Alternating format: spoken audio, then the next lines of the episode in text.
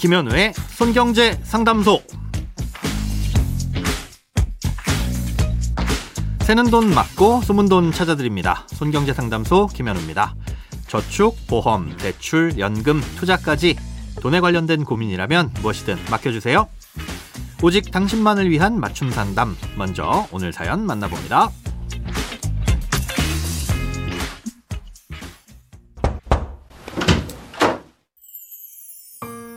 안녕하세요. IRP가 세액 공제에도 좋고 노후 자금을 적립하기에 좋다고 해서 300만 원씩 3년간 가입했습니다.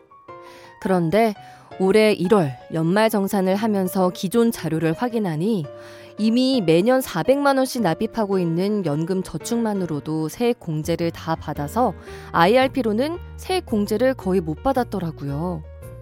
3년 동안 IRP에 넣은 900만 원 중 1년 차에 넣은 14만 원 정도만 세액 공제 받은 걸 확인했습니다. 나중에 연금으로 받으면 세금을 내야 한다고 들었는데 저는 노후연금은 준비가 되어 있는 데다가 IRP에는 투자 가능한 상품의 종류도 적어서 지금이라도 해지해야 할까 고민 중입니다. 만약 지금 해지하게 된다면 세금은 공제된 금액만큼만 내면 되는 건가요? 연금저축이나 IRP는 연말정산 때 소득세를 돌려받을 수 있는 세액공제 혜택이 있죠. 음, 그런데 소득이 적거나 아니면 다른 공제들로 이미 세금을 다 돌려받아서 더 이상 받을 수 있는 세금이 없으면 세액공제 신청을 했어도 아무런 공제를 못 받게 됩니다. 사연자님의 상황이 이런 경우인 건데요. 결론부터 말씀드리자면 지금 해지하시든 아니면 나중에 연금으로 받으시든 세액공제를 받은 부분과 운용 수익에 대해서만 이 세금을 내시면 됩니다. 만약 지금 해지를 하신다면 14만 원과 전체 운용 수익에 대해서만 16.5%의 기타 소득세를 내시게 되고요. 아, 이 상태로 쭉 가지고 계시다가 그냥 55세 이후에 연금으로 받으시면 5.5%의 연금 소득세를 내시게 됩니다. 즉 세액공제 혜택을 받지 않은 원금은 아무런 세금 없이 돌려받을 수 있는 거죠. 그런데 이건 그냥 해지하실 경우엔 받을 수가 없고 해당 금융기관에 서류를 제출하시면서 별도로 신청을 해주셔야 됩니다. 앞서 말씀드린 기타 소득세나 연금 소득세는 금융회사가 고객에게 해지한 돈을 입금해 주기 전에 먼저 떼어서 나라에 내는 즉 원천징수 방식으로 납부를 하게 되는데요. 금융회사 입장에선 세액공제를 받았는지 받지 않았는지를 알 수가 없습니다. 예, 그러니 그냥 해지하면 전부 세액공제를 받았다고 가정하고 무조건 세금을 먼저 떼고 나머지를 주는 거죠. 그래서 세액공제를 받지 않았다는 서류를 미리 발급받고 방문하셔야 됩니다. 아, 이 서류의 이름은 연금보험료 등 소득세 공제 확인서라고 하는데요. 국세청 홈택스에 들어가시면 발급받으실 수 있습니다. 예, 다만 작년에 납부하신 금액에 대해선 올해 종합소득세 신고가 다 끝나고 7월이 돼야 소득이 확정되기 때문에 7월 이후에 발급받으셔야 확인이 가능합니다.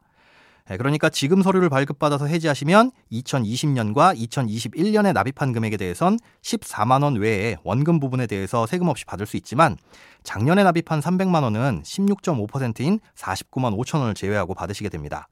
예, 그리고 7월에 서류를 다시 발급받으셔서 제출하시면 그때 그 세금을 돌려받는 거죠.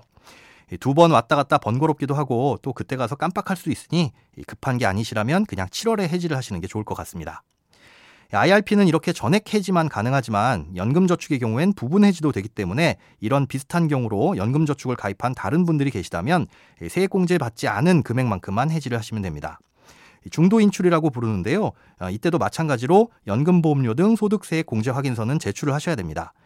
다만 금융회사에 따라서 이런 부분은 스마트폰 앱이나 PC에서 인출 신청을 하시고 서류에 대해선 발급 번호를 통해 확인하는 곳들도 있어서 방문을 하지 않아도 되는 곳들도 있습니다. 참고로 연금을 개시할 때 연금저축은 이 서류 제출이 의무라서 금융회사가 알아서 걸러주지만 IRP는 의무가 아니기 때문에 따로 제출하지 않으면 세액공제를 받지 않은 부분이 있어도 세금을 떼이게 됩니다.